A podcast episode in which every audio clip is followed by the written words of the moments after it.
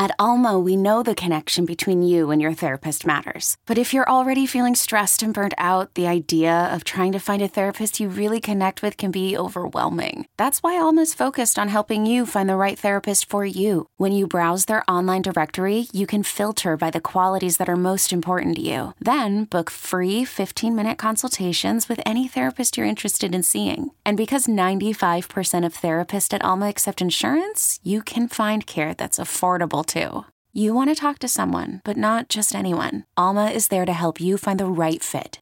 Visit helloalma.com slash therapy30 to schedule a free consultation today. That's helloalma.com slash therapy30. Knowing how to speak and understand a new language can be an invaluable tool when traveling, meeting new friends, or just even to master a new skill. But it's not always simple when you're bogged down by textbooks and structure classes. That's why so many people trust Rosetta Stone. Rosetta Stone is the most trusted language learning program, available on desktop or as an app. It truly immerses you in the language you want to learn, like Spanish, French, Italian, Chinese, and more. You won't just be studying English translations. The Rosetta Stone intuitive process helps you pick up a language naturally, first with words, then phrases, then sentences. Don't put off learning that language. There's no better time than right now to get started. For a very limited time, listeners can get Rosetta Stone's lifetime membership for 50% off. Visit rosettastone.com slash rs10. That's 50% off unlimited access to 25 language courses for the rest of your life. Redeem your 50% off at rosettastone.com slash rs10 today. Hey folks, this is Kevin. On today's episode of Risk, you'll hear Julia Wiedeman. You know, and the next time I'm like, you know, I think I understand. It's like the first time you hear a Kesha song. You're like, That and more. But before all that, listen to this.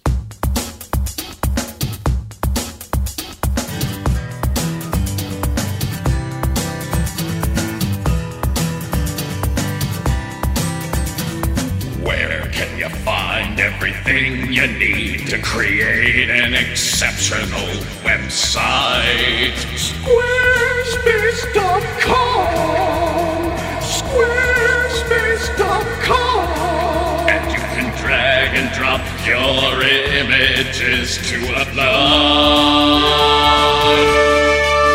With Squarespace.com, your site will look great on any device.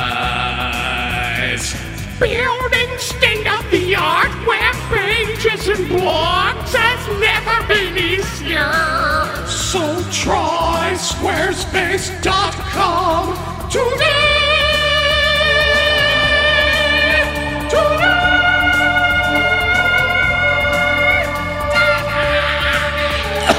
Oh, dear God, my lungs. Guys, Squarespace has beautiful templates, integration with Google Apps and Getty Images, and responsive design for a free trial. And 10% off your first order, go to squarespace.com and enter the code RISK. Squarespace. Start here, go anywhere. Risk is also supported in part by Audible.com, the internet's leading provider of spoken audio information and entertainment. Audible is offering Risk listeners a free audiobook and a free 30-day trial membership. Go to audiblepodcast.com slash risk. Get a free audiobook of your choice now at audiblepodcast.com slash risk. Now here's the show.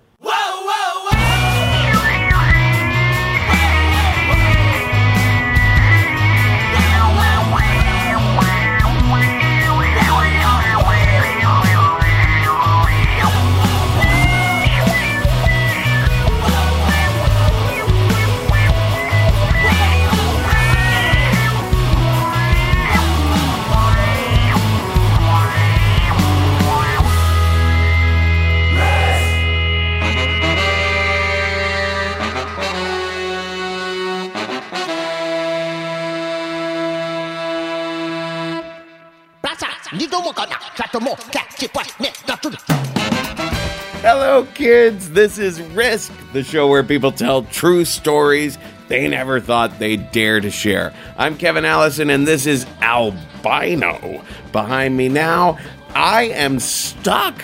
my friends, there is a huge blizzard happening right now in my home of New York City. And I came out to San Francisco to do Risk at the San Francisco Sketch Fest. And I got stuck here. I am in the Hotel Kabuki in Japantown, which is kind of like being stuck in heaven during a weather crisis, as far as I'm concerned. We're calling today's episode In a Tizzy because we have three stories that are sometimes funny and sometimes very not so. Sometimes put these storytellers in a tizzy and probably will put you there too. In a little bit, we're going to hear from Jessica Wise, who was a recent student of mine at the Story Studio. But before that, we're going to uh, feature a story that was told when we did our last show live in Pittsburgh. Now, we had a lot of trouble with sound that night, so the sound is a little murky. But we liked the story itself so much, we had to get it on.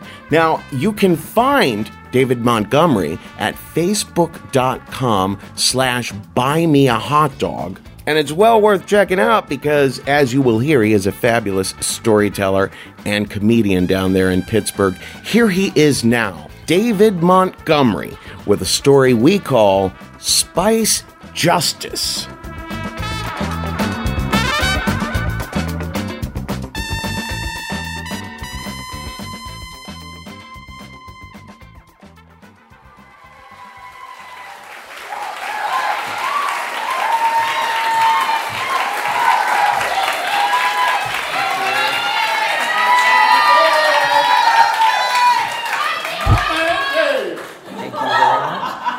So I was raised in a very poor suburb of Pittsburgh to the point where uh, I wasn't really pushed to do a whole whole lot in life. Like my, I always thought in some way I was going to have a fallback. I was just going to inherit the family business.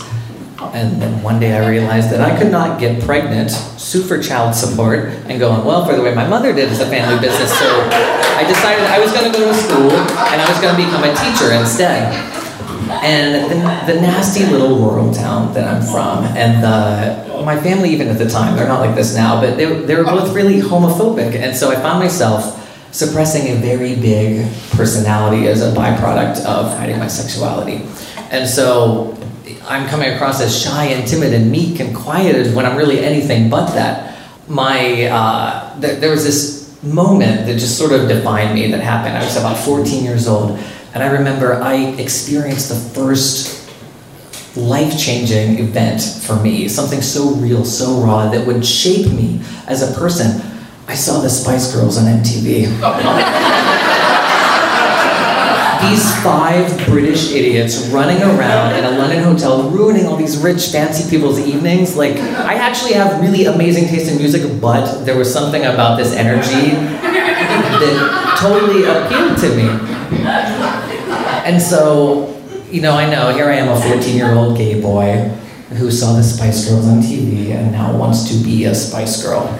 I know you're all thinking, what a stereotype. And you're right, all teenagers do is watch TV.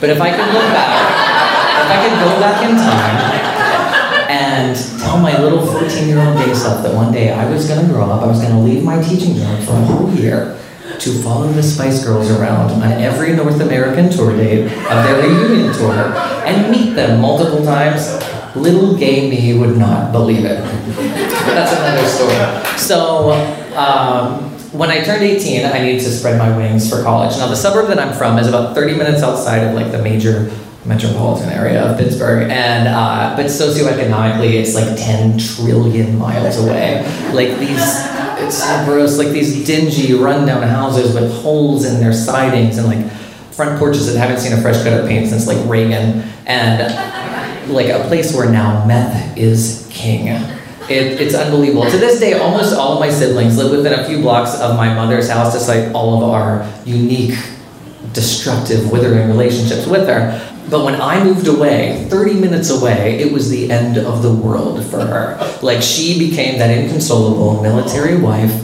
that just got the awful telegram. Like she was beside herself. And for me, and this is not a commentary on my relationship with her, but for me, I didn't care at all. I didn't, because for the first time in my life, I was going to be free. I was going to feel safe. I was around all these other people of like mind. It was amazing. I moved there and I felt good, and this feeling of safety continued into my adult life for a lot of reasons. The main one being that Pittsburgh is a pretty safe city, crime wise, by and large. Like all throughout college, I'd stumble home on the weekends drunk, like walk half a mile, no mace, no knife, no nothing, never look over my shoulder because I didn't have to.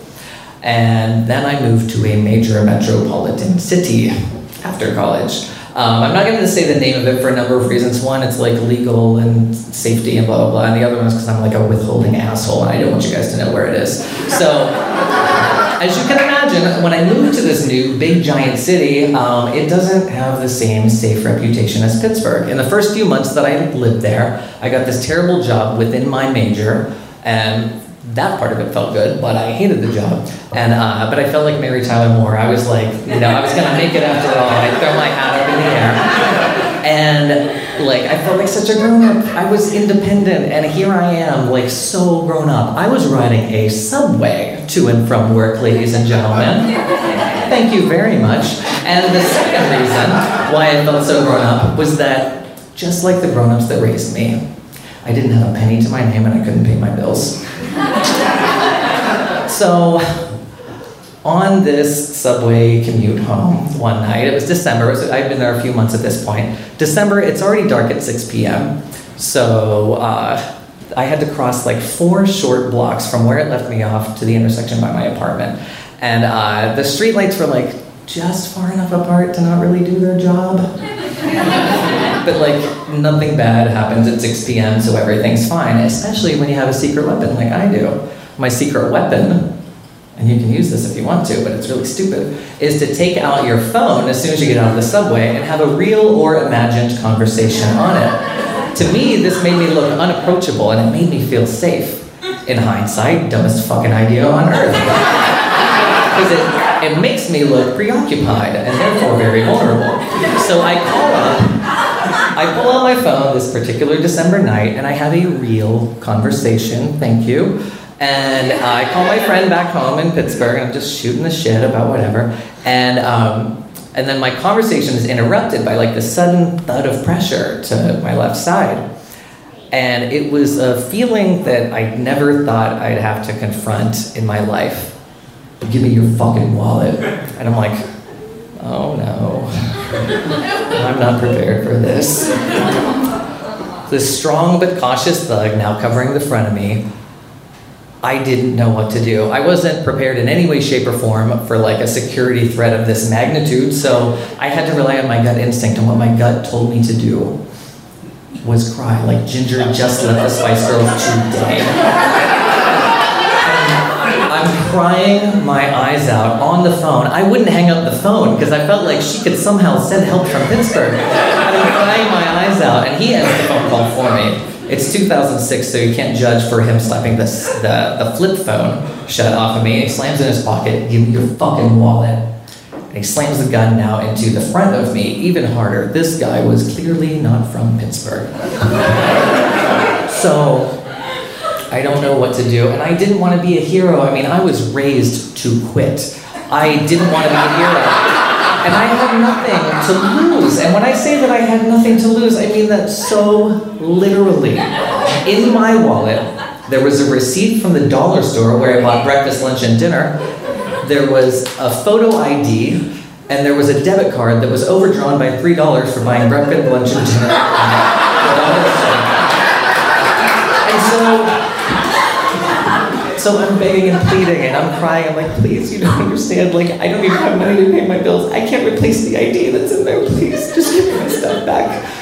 No, either this thug realized that the bitter cold December wind knocking us down wasn't worth standing in if he wasn't going to make any money. Or maybe he realized the longer he deliberated on this issue, the higher the likelihood a police car was going to drive by and say, hey, what game are you guys playing? Got room for another one? Or maybe he just had a really big heart because he hands me my wallet back. Don't fucking call the police. Don't fucking call nobody. Get the fuck out of here. And I'm like, thank you so much. Yeah, thank you. No, absolutely. Scout's honor. I promise. I will call. Um, I hope you have a great night, but, but on the subject of not calling anybody, could I have my phone back? and at this point, like, the look on his face was so unreal. It was so stoic. There was nothing there. His voice protruded anger and intimidation, but the look on his face, there was nothing there. He was just, it was just this like dark stone, a head taller than me, with two eyes, a temper, and a gun. And at this moment, there was a connection. He felt something for me. Maybe he realized that we weren't so different after all. I'm not trying to say like Steve Martin the jerk, I was raised a poor black child. But like, I think he realized our struggle might not have been so different. At the beginning of this thing, he probably thought, this is some young yuppie idiot whose mommy and daddy are paying his rent and he's working for spending money. And if he misses it, he'll call mommy and daddy. And the desperation in my tears made him realize that's not the case. And it put him in my shoes for just a second. And so I find myself with my phone now. He lets me go. And I walk past him and he just watches me. Like a fucking scarecrow, he watches me walk away and walk up the stairs into my apartment building, and the glass heavy security door slams shut and locks behind me, and I turn around and look, and he's standing there, a million feet tall, just staring back at me. And I get in, I'm, I'm crying my eyes out at this point. My friend calls me back, hysterical over the few minutes of the conversation she was privy to. She's like, Oh my God, Dave, what happened? Are you okay? And I'm like, I was mugged, I'm okay.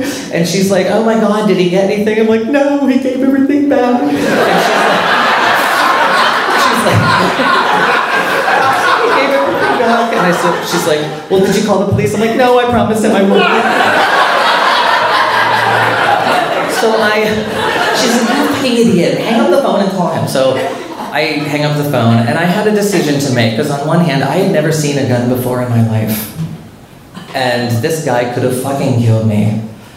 And he knows where I live, and he knows what I look like. How could I ever feel safe again? On the other hand, he did give me my stuff back. That was pretty sweet of him. He didn't even shoot me, which I kind of appreciated. And I promised him I wasn't gonna do it. And I'm a man of my word, so I had a decision to make, but I had to do the right thing. He was probably on his way to mug somebody else at this exact second. So I called, and I felt like a fucking superhero. Within 10 minutes, we found him. We booked him that night, and every second, every minute, every hour that passed in the sobering white fluorescent light of that police department, I felt less like a superhero and more like a like a jacked up Halle Berry character where they like dress her down and they mess up her hair and they make her seem all frazzled and weird. No one in the department cared at all. There was not an emotional connection to what happened. I was a number on a piece of paper with some adjectives and height and whatever, and that was it to them. And it made me realize this isn't Pittsburgh. I need to go back home. So I decided it wasn't the city for me. Wrong time, wrong place. But uh, how was I going to face him in court? The subpoena came in the mail, and so did all of my diarrhea. Like, it was ridiculous. I, I thought I was going to actually die. I thought I had dysentery for a minute. I didn't know what to do, and I went in that day, and I was beside myself. I had already made the decision to move back home, and I go in, and I'm like, okay, I'm gonna do this. I empty my car, I'm see my attacker. And they're like, oh, your trial's been postponed, we'll get in touch with you. And I'm like, wait, wait, wait, did I just win the golden ticket? Because I'm moving away in like a week, so I'm done. But like, hats off to you guys, good job, and I will see you. I hope it all goes well. And they're like, oh, that's that's so cute. But no, when it says summons to appear in court, that means you'll get arrested and go to jail if you don't show up. I'm like, oh, shit. Well, I have a big vacation coming up this fall that cannot be disturbed. Like November to March. I am going on a several month long vacation. All over the country. And they're like, we'll work around it, but you're fucking coming. And I'm like, okay, that's cool. Um, what I didn't tell them is that this big long vacation was a several month long, big gay Spice Girls reunion tour vacation, and I would be all over the place. Now, during this tour, I had a YouTube show that made me pretty notorious in the Spice community, which, funny enough, is an actual thing. So here I am. I've got, I've got this YouTube show. I am recognized at every airport, at every concert. People are coming up to me and like, "Oh my God, can I get a picture with you?" And I'm like, "Yeah, here we go." And then they're like, "Oh, you're living my dream," and I'm like, "You have really weird dreams." Then, so I'm doing all this, and I, like I was, I was packed. I was packed with the Spice Girls. That is when a paparazzi website or magazine runs a photograph of a famous person with a regular person in it too. I was fucking in that. Talk about exposure, right? But like, surely the trial was going to be over by then. So the day comes. They, of course, I had to go back and forth several times. I flew back to this city and flew back, flew back, flew back, flew back, flew back. They kept on postponing it. I didn't fucking understand why. And my, like, I hate to sound like I'm tooting my own horn, but like I felt very overexposed at the time. So I, like, I was worried that with my big public eye persona, and again dating this story, MySpace was pretty big. Uh, I was worried how easily he could hunt me down. Oh. It's not that unreal to think about. Oh. And so, I know. So he. So when I go in, I'm like, what am I going to do? The day actually comes for me to face him, and he's there, and this is happening. And I think, like, what if his family is there? What if his friends are there showing support? What if they're frightening too? What if they follow me home? What if they put out a hit on me? If rap music has taught me anything, it's that snitches get stitches. I had snitched on him pretty bad at this point. Now, mind you, I had a pretty distinct look at the time that I haven't mentioned. I had a long inverted bob haircut that was bleach blonde with about three inch long black roots from months of penniless traveling during the spice renaissance. So I decided, in order to protect my safety, to let my to not let my fear overcome my compassion for this guy's struggle, I needed to adopt a disguise. So I borrowed my friend's preppy clothes, which is totally unlike me. And then I pull out the glasses that I hadn't worn since I got contacts in like 2001. It was like a round Harry Potter style number. And then I pulled my hair back into a bun. If you've ever had long hair with three inch roots, um, you pull it back, and all that was on the sides and on the top was jet black, and then a fried yellow donut of hair on the back of my head. I was obviously a master of disguise that could go under the radar in any situation. Like a Harry Potter drag queen. So I went in, I testified, I didn't know how it went because I was just a witness in this, and then I'm sitting outside. And this guy in a suit comes up to me and he's like, Oh, so thank you so much for cooperating. And I was like, You didn't make it seem like I had a choice. So thanks for that. But okay, sure, you're welcome. Here's a handshake. We're people. And so he says, um, Yeah, so we need to talk about what happened. The postponements that they kept on doing, bringing you here and sending you back, that was a defense tactic. Um, they were doing that to create some kind of cloud in your memory to make it fuzzier so there would be a difference between your testimony today and the report that night. If even one thing is different from then till now, we cannot convict this guy. You got a white accuser, you got a white prosecutor, you got a white judge, and you got a black defendant. It just looks bad. You got to understand that. I'm like, I understand it, but I hate it. this is not fun. And he's like, Well, listen, you got to look on the bright side. And I'm like, I I can't right now. I'm really thank you, but I can't do that. And he's like, well, no, listen, you you serve justice as best as you can, and you know you got to feel good about that. And I said, I'm sorry, but it's really not doing anything for me right now. And he says, but at least it didn't cut into your vacation. And I'm like, what is? I paid for the vacation. That was like a trillion dollars. Fuck you. And he says, no. The whole time that guy was in custody, he was on parole, and he broke his parole when he attacked you. So every time that you weren't here, he's been in custody. And it made me realize something amazing. The months that I couldn't make it, those big gay Spice Girls months, this dude stayed in jail. When he couldn't make it, he stayed in custody. When I couldn't make it, he stayed in custody. When the Spice Girls sang, Stop right now, thank you very much, he stayed in custody every single one of those nights. You could argue I mean, realistically, I feel like the Spice Girls cleaned up the streets for a couple of months. I felt like it was it was in the cards. But you could argue circumstance or coincidence, but girl power works in mysterious ways.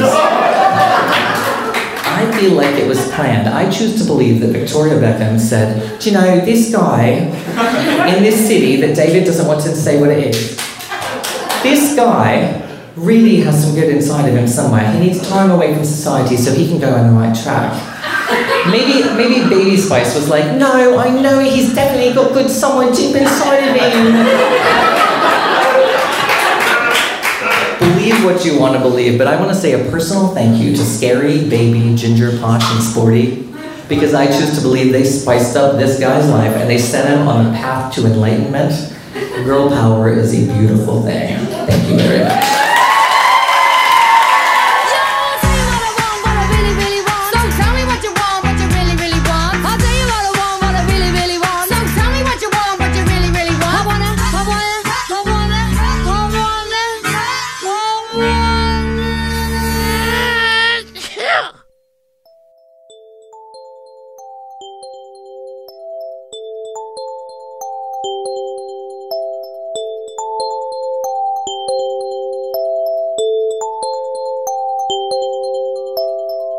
My boyfriend and I had been on a very typical European backpacking adventure a few years ago, and we're in our mid 20s. A little background on us we've been dating for a couple years and had lived abroad for a while, and we were able to save up all this money before we moved back to the US. So we thought, let's go on this big trip. As per usual, I, I planned most of it, and it's kind of a catch 22 always between us that I'm a control freak that wants to have everything planned, but it's always his fault that he's not participating either when I don't necessarily give him the opportunity to. Um, so we're on this trip and we're checking off places on the itinerary, and we're going to Sevilla, Spain. And I really wanted to go to a bullfight. It was kind of a last minute thing on the trip, so I didn't ha- diligently plan the hotel the way I normally had. And so the only room available on the Friday night we got in was at a hostel. And not only was that a hostel, but it was in a, one of those multi gendered rooms, which are usually super cheap, but then not many people want to be in them because of exactly the point. It just, it's worse than a college dorm, but with strangers. And so, we think, you know what, it's only one night, who cares? I normally would not have wanted to be in that situation, but because I'm with my boyfriend, c'est la vie, it's one night. Let's just stay there.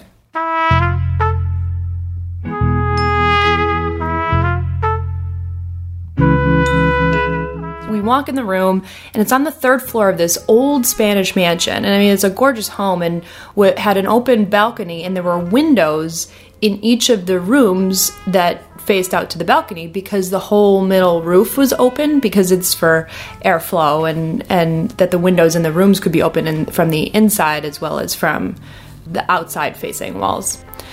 There were two bunk beds available. There were three bunks that were lining the three walls. One of the top bunks was open and one of the bottom bunks was open. And I grew up on a top bunk and I said, No problem, I'll take the top bunk. I had noticed because the window was right flush with the top bunk, it was a little high. And I thought, That's odd. I just want to make sure that it's locked and just normal safety precautions. And, and there was this old wooden shutter door that made this er, creaky sound when you opened it there was no real lock other than this latch. It was pretty faulty, but I thought, you know what? The window's high enough up. It's really creaky. If anyone comes in, I'm going to hear the creak. And there was no way that anyone just standing could go through the window. It would have to be fairly calculated to put a chair in front on the window on the outside and then go up and then open the window. And I'm usually one of those people that thinks I'm going to get raped around the street corner everywhere I go. I carry my key in my hands and I'm ready to deck someone if I have to. And I'm always thinking like that. So I'm glad that I ran through the scenario in my head, but kind of checked that box being like, I thought about it. I know how it would happen. So, you know, it's not going to happen. I can go to sleep.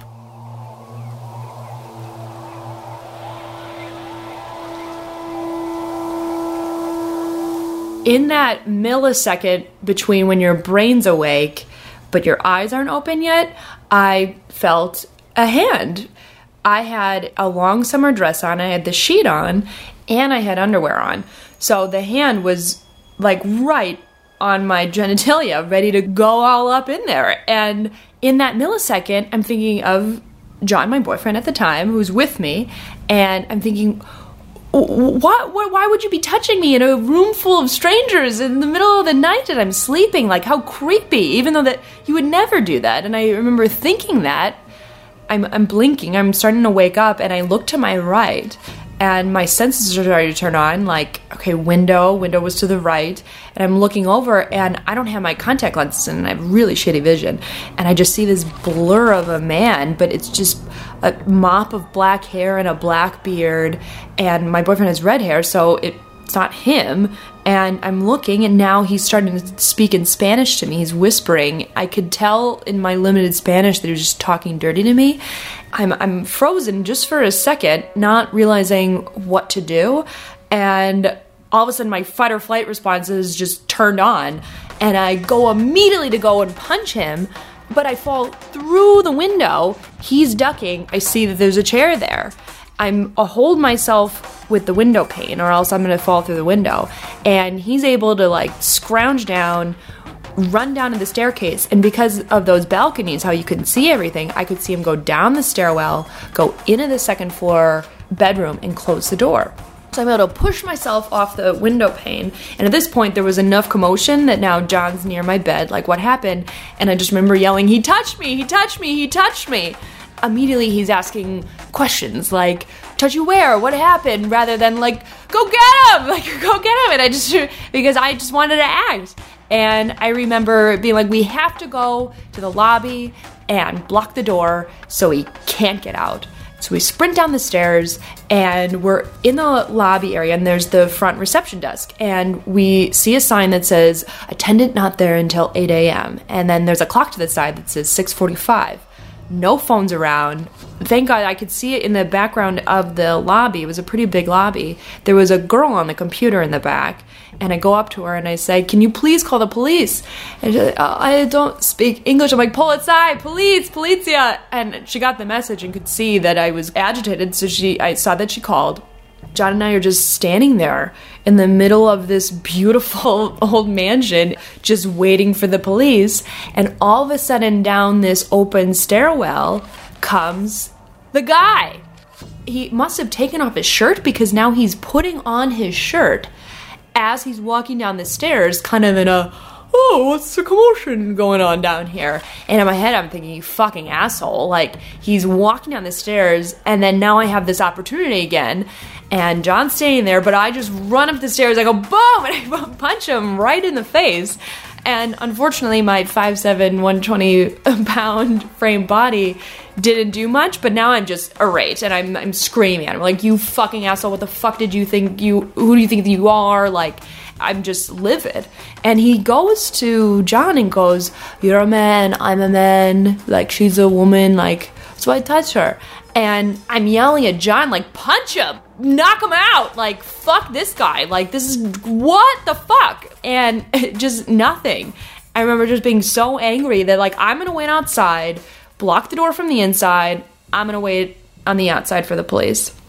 And so I'm waiting outside, thinking like, what the fuck? And here I still don't have my contact lenses on. So not only am I like emotionally like everything's starting to come out now, but like I can't see either. So like it's just such a bizarre memory too that I have not my real vision of memory. Like it's this like whitewash blur. I can see the police car rolling up in the distance and all of a sudden I hear all this racket inside, like tables falling down, like glass breaking the guy runs out the door and I remember being like, no, he's gonna get away. And I grabbed the corner of his shirt, and I still remember that feeling of like, you know, that when you can't hold on to something and like just trying so hard to hold on to it, and grabbing the corner of his shirt and not seeing where John is. And then all of a sudden, I see him come out, and the French girl had a boyfriend apparently that almost looked like Fabio, had this like blonde hair and a ponytail, just huge like wrestler body. And between the two of them, were able to tackle this guy. And John was smart enough to get on the guy's back, like put his knee in his back, and then pull out his wallet and throw it in the opposite direction that he was laying in. So, God forbid he got away, at least we could ID the, the motherfucker And thank God the police came. He was still there, and we were able to file a police report. Uh, we know that he was arrested. Don't know what the Spanish court system ended up doing with him, but justice was served in the best possible way that you could think of in this situation that it wasn't this i think of so many stories that you hear of drunk american girls just being not smart walking through like these things happen all the time but like i happened to be in a situation that i was able to react quickly didn't have any alcohol in my system and that i had a loved one with me to be able to help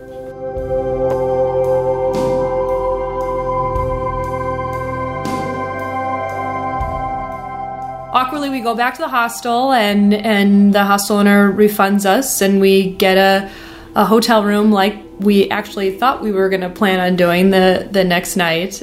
And i just remember laying on the bed john laying there next to me and and then we started kissing and proceeded to have sex like a normal couple. And i just for that split second i remember thinking of what had happened just a mere 12, 12 hours before, 14 hours before, and, and thought to myself, like, I'm not gonna let this get in my way. Like, I have a, a habit of ruminating over things, overthinking things, and I thought, like, it's okay to be emotional about this, but it was a stranger and a horrible thing that happened. It doesn't say anything about anything. And I'm like, I don't want this to affect anything between John and I and at first I just thought it was the sexual part that like the stranger touched me here I don't want to think about that every time anyone touches me there but as like the the weeks progressed and we ended up going home and we were planning for living in Europe, which we then did, and saw each other briefly over over the fall. I'm we live in separate cities in the U.S., but we were planning on going to Germany together. And instead, what happened was the opposite. That I I kept thinking not just of like the act and what happened, but more bothered that when I was yelling at John to punch him, he didn't have the same response that I had towards this guy of just wanting to deck him. Rather than just appreciating John's emotional intelligence differences, not for better or for worse, like they're different than mine. And rather than just appreciating that, I just got so fixated that this event was so symbolic of him not sticking up for me or sticking up for us or planning for the future. And I just let that drive a wedge between us. And it was just the elephant in the room all the time. But I decided in a cowardly way not to bring it up. And it was just easier to think about it in my head or talk to my girlfriends about it. And John really is such a, a healthy, good yin yang balance to me instead of just dealing with the normal curves that life throws you as a, a, couple. And even though we were in our mid 20s this was probably our, our first big one. And I, I can't say that i know what it feels like to lose a child or like face another huge other traumatic event. But i feel like in my own small way like you kind of get a taste of that. When something happens like that and two people don't decide to take that opportunity to deal with it together and say things even if you know that they're the wrong emotions to have, that they're your emotions regardless and deal through it. And I didn't do that. Instead, I asked him to leave, like when I, I was in Germany. And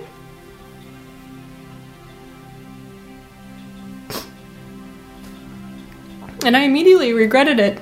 But then, like, we weren't kids anymore. There were consequences that he had flown to Australia to be with friends there, and there were visa issues. There was like money issues. I had a thousand dollars my name. I couldn't grab a plane and go there. And I thought maybe like the break is like a good chance for us just to like, or really a good chance for me to deal with like how how I process things, what what he means to me, what I need to do like myself that like it takes two to tango sort of thing and being more explicit about how I feel and when I feel it. But it took a lot of time and just like one decision how it took almost a year and a half before we were in the same place again like ge- geographically but then also like mentally because that like really hurt him that I I took such an extreme path just to like prove a point out of like pride rather than just talking about it as an adult. Why would he want to be with me either if I just took such drastic decisions rather than just talking about it. And uh, the drama queen written all over it, or like, again, like, fuck you. And I mean, I totally under, understood that, and it like broke my heart knowing that there may not be an opportunity for us to be together again. But thank God that wasn't in the cards, and we're back together again, and things are great. And I think I'm far better now at rather than judging my feelings as ones that I need, like I can't have some because they're not logical or like because I want to be logical to him, that no, it's okay, logical or not, that my feelings are my feelings and I just need to share them with the person that I'm most intimate with and like that shouldn't judge right or wrongness of that stuff. And and I'm glad as a life lesson in myself that I was able to experience something like that at such an earlier age and something that wasn't as largely traumatic because I think just that the lesson that you learn letting someone go and then being able to get them back, you're able to put it in perspective in a totally different way that the little small things that just piss you off from li- living together, like it's not a big deal. Think of what the actual drastic alternative is that he's not in your life. And I know it's absolutely absurd to think in such like cataclysmic ways for everything, but the way my brain works, like it really does like it's a pill to just drop me in a gear of just like perspective. And I just know I have to remind myself of that all the time in a lot of different areas of my life. But I'm glad I have something to to bring me always back to that center when it comes to him.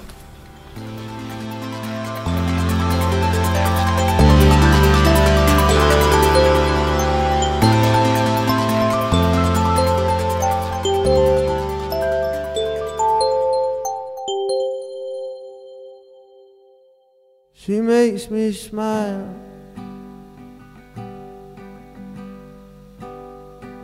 She thinks the way I think.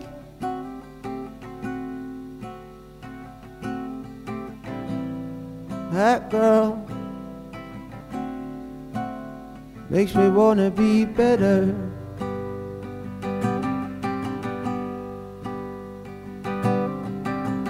Took her down Bleecker Street. So she drank the way I drink. I kissed the sky to send the blue a letter.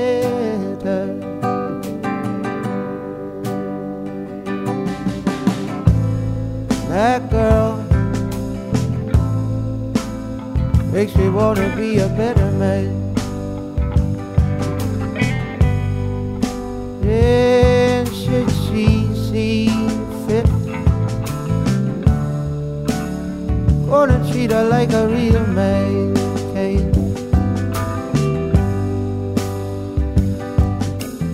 This is Risk. This lovely song is by Paolo Nutini and we just heard from Jessica Wise, who took a workshop with us at the Story Studio. That was in New York, but we teach workshops in Los Angeles as well, one on one training over Skype. And we're soon to be releasing a course that I'm supremely proud of Intro to Storytelling uh, that you can take in your own time over the internet. It's not out yet, but it is a coming.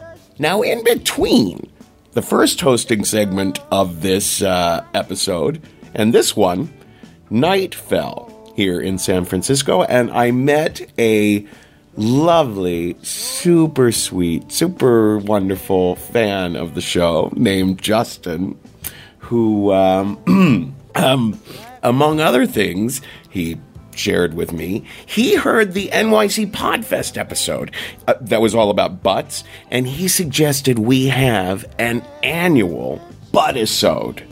See, it, it, the way that fans contribute to what we do never ceases to amaze me. Of course, we should have an annual buttisode. So get on it, kids. Start pitching those butt stories because, you know, about a year from now, we're going to be having our second annual buttisode. Don't forget that Risk is brought to you in part by Squarespace. the all in one website platform that makes building your own website simple and easy. For a free trial and 10% off your first order, go to squarespace.com and enter the code RISK. And now a special message from this guy. Hello, friends. You know, some small businesses think that leasing a postage meter is how businesses get postage for their letters and packages. But they don't realize there's a better way. Stamps.com.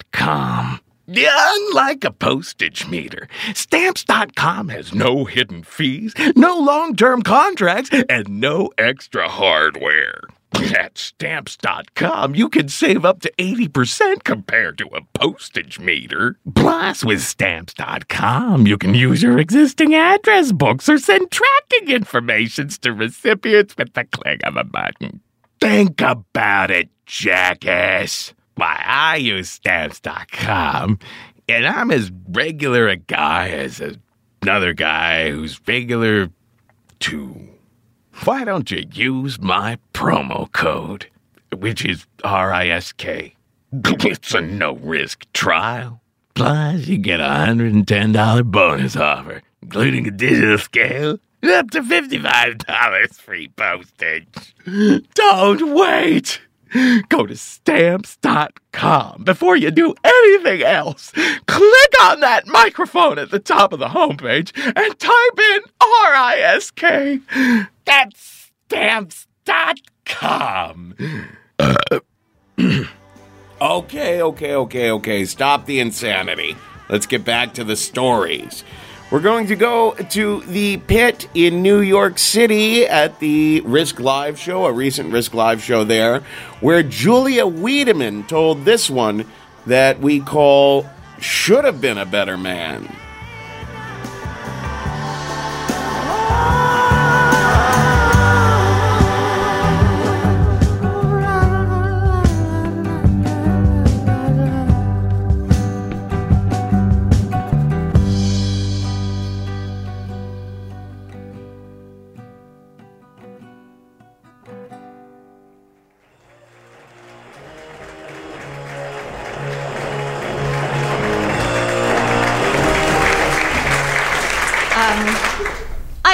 All the warning signs a girl could ever dream of. You know, he told me that he loved me within like two weeks.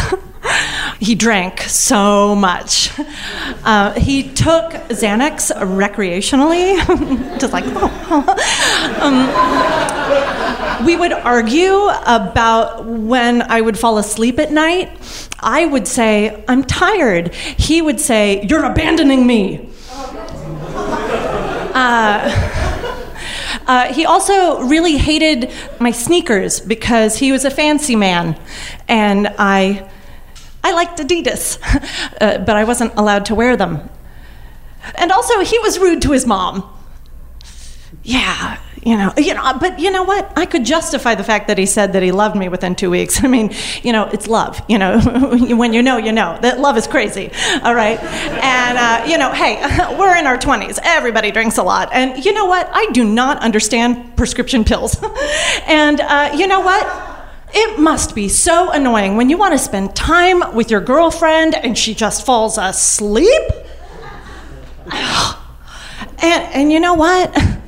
Adidas, come on, grow up, Julia. like, wear some J. Crew flats that he bought you, okay? Just like wear some fancy shoes. Be a fancy lady. Make a good impression, okay? But like being rude to your mom, like I've always believed that that was like if, a man is rude to his mom, that's like a, a peek into the future, like how he's gonna treat you one day so one so so this particular day it's a saturday afternoon and john and i are uh, about to leave his apartment to go day drinking like we love to do every weekend. And uh, he got a, a telephone call on his landline and he picked it up.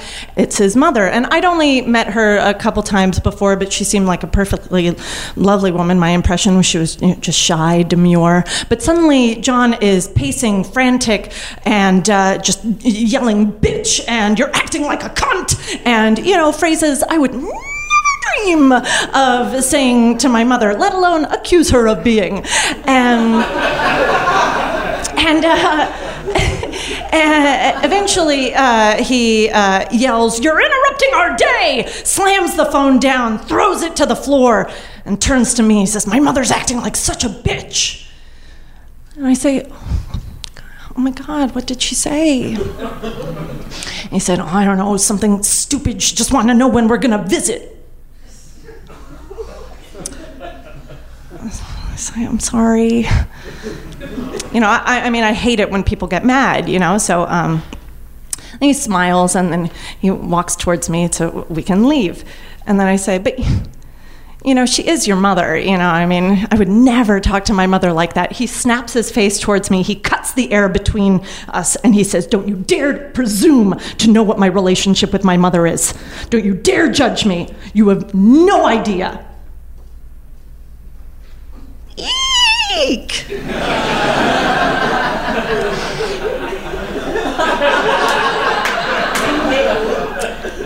you know what? He's right. I do not know what it is like to grow up as an only child in a wealthy Jewish household. I have no idea. I come from a family of five. I, I, don't understand.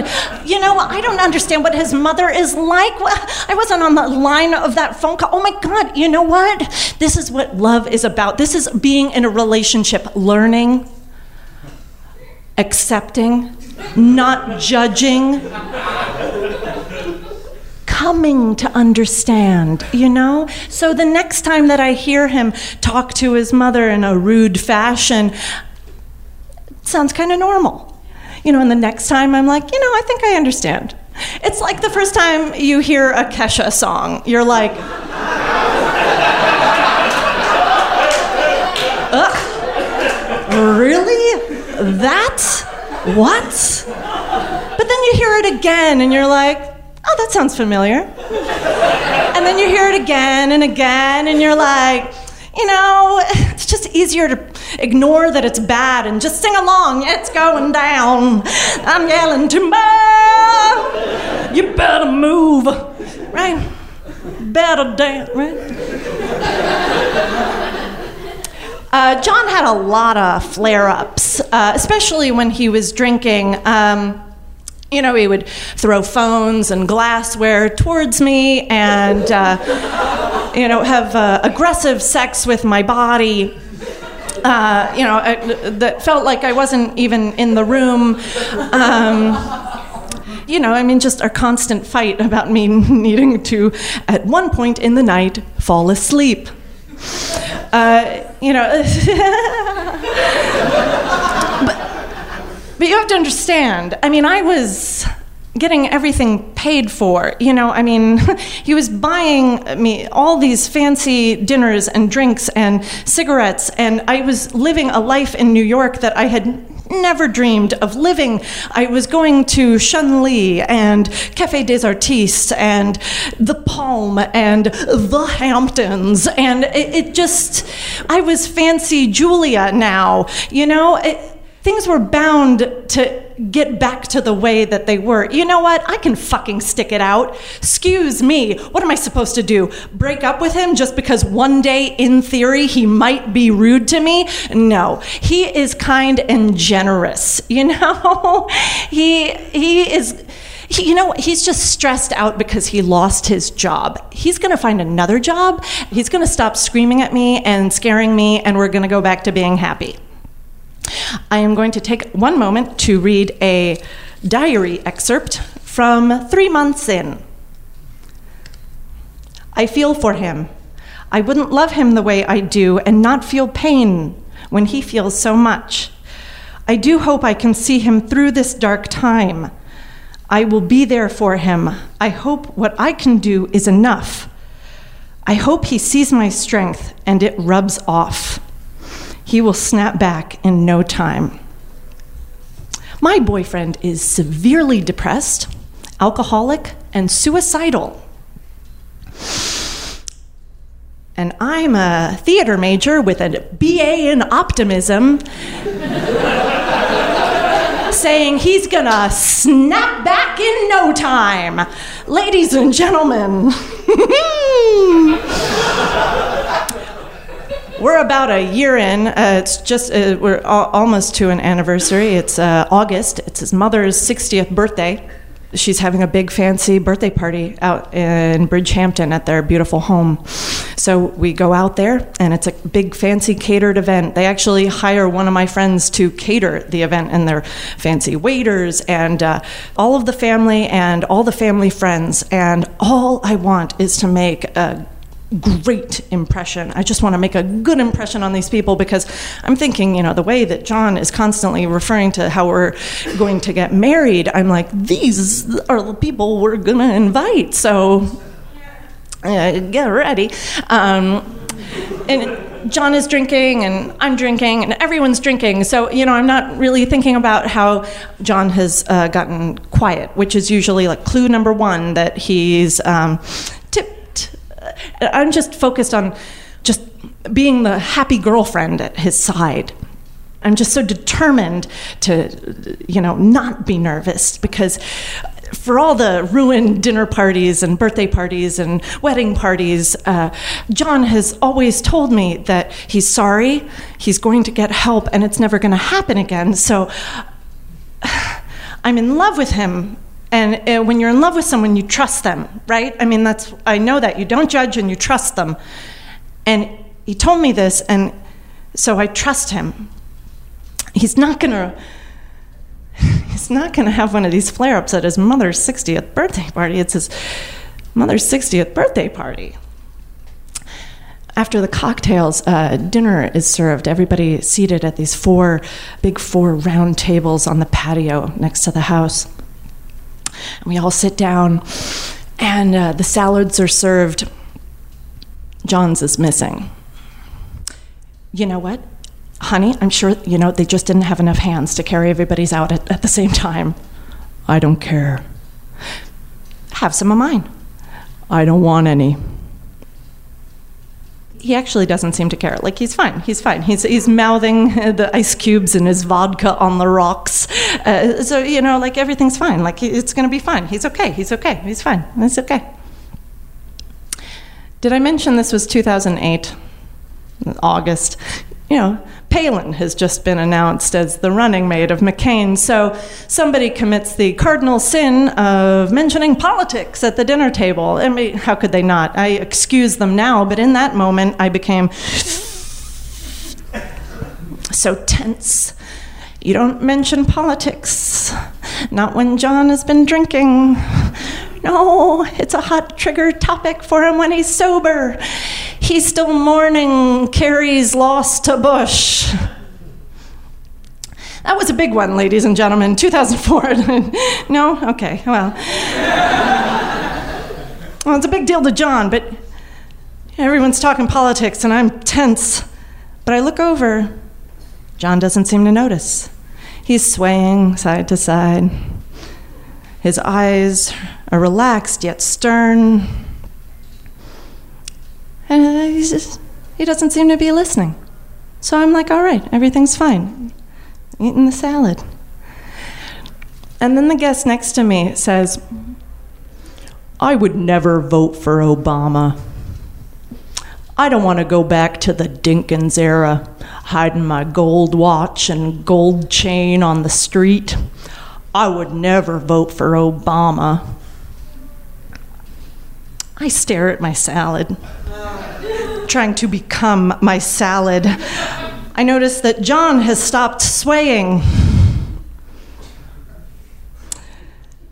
Yeah, yeah, I mean, it's strange. In a party full of liberals, the one oddly racist Republican is sitting at our table. John says in a calm, steady voice, Tell me why you wouldn't vote for Obama. Is it because he's black?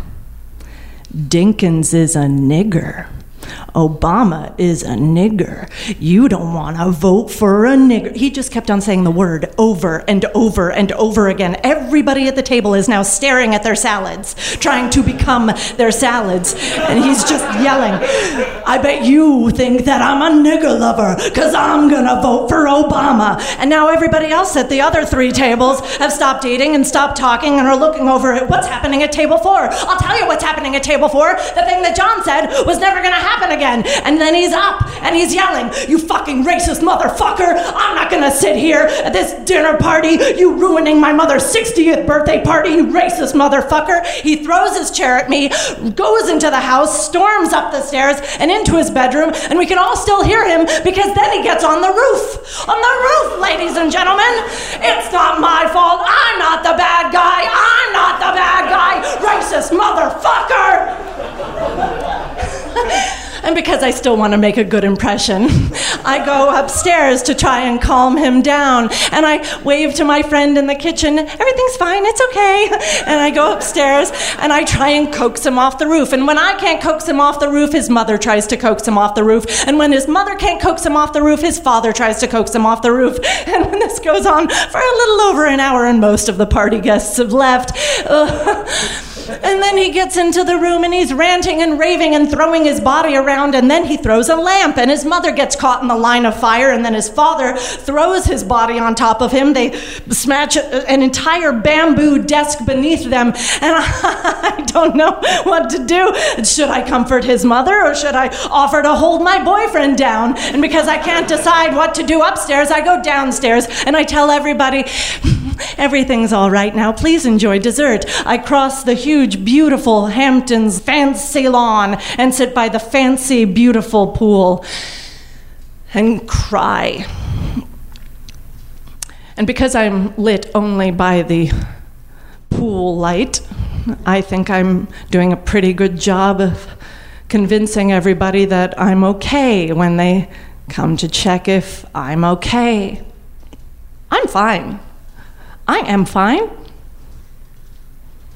And they leave me alone, but then uh, eventually I see the paunch of John's father crossing the lawn. He stands above me and says, He's calmed down now. He's very afraid you're going to break up with him. He's very sorry. He's going to get help. This will never happen again. Please go talk to him.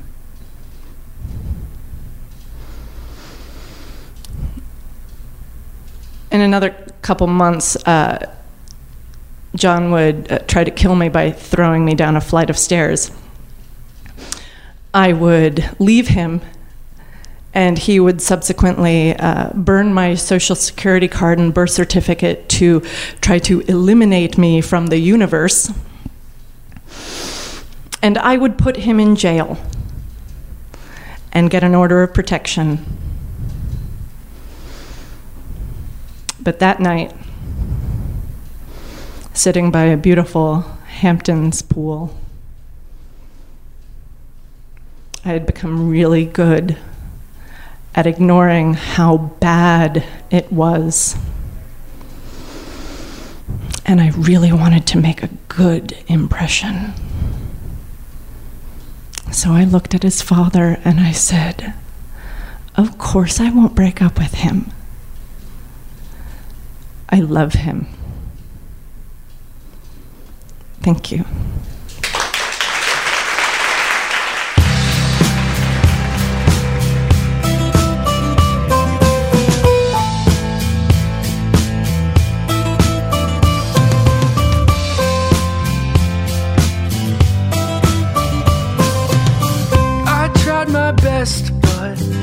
It's not the same. I tried my best, but found only rain.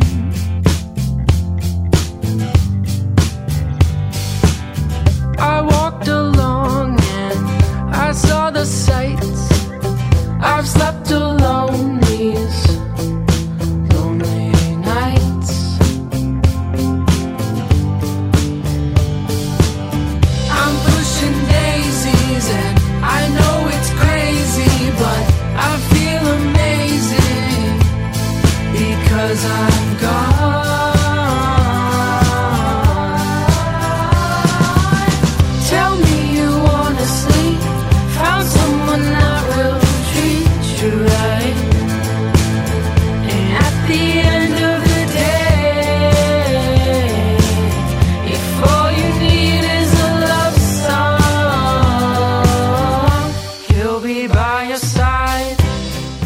That is all for this week's episode, folks. This is The Castle Walls behind me now.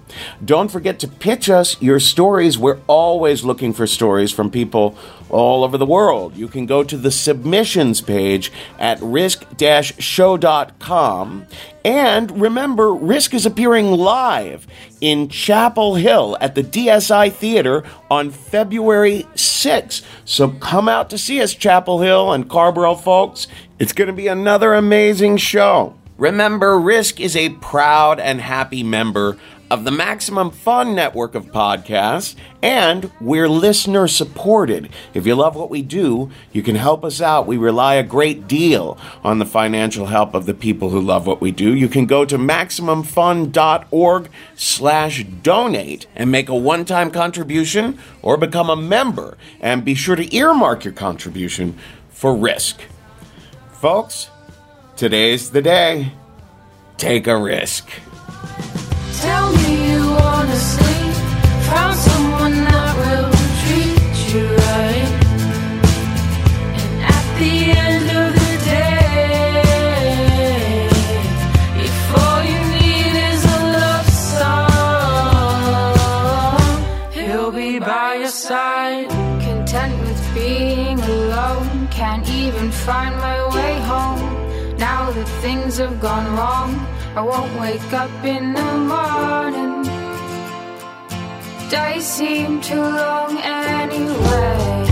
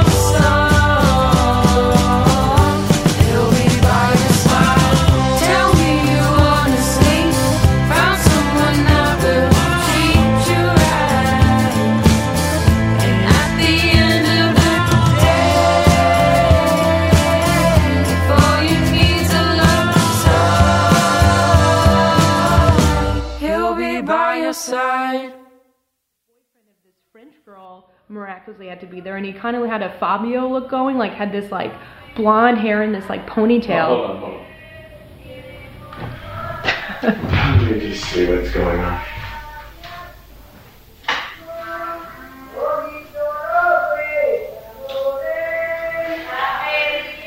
Is it a? Does it look like old lady celebratory stuff? Yeah, they're they're having a rosary ceremony. Oh shit! How long? How long do they usually go for? I don't know.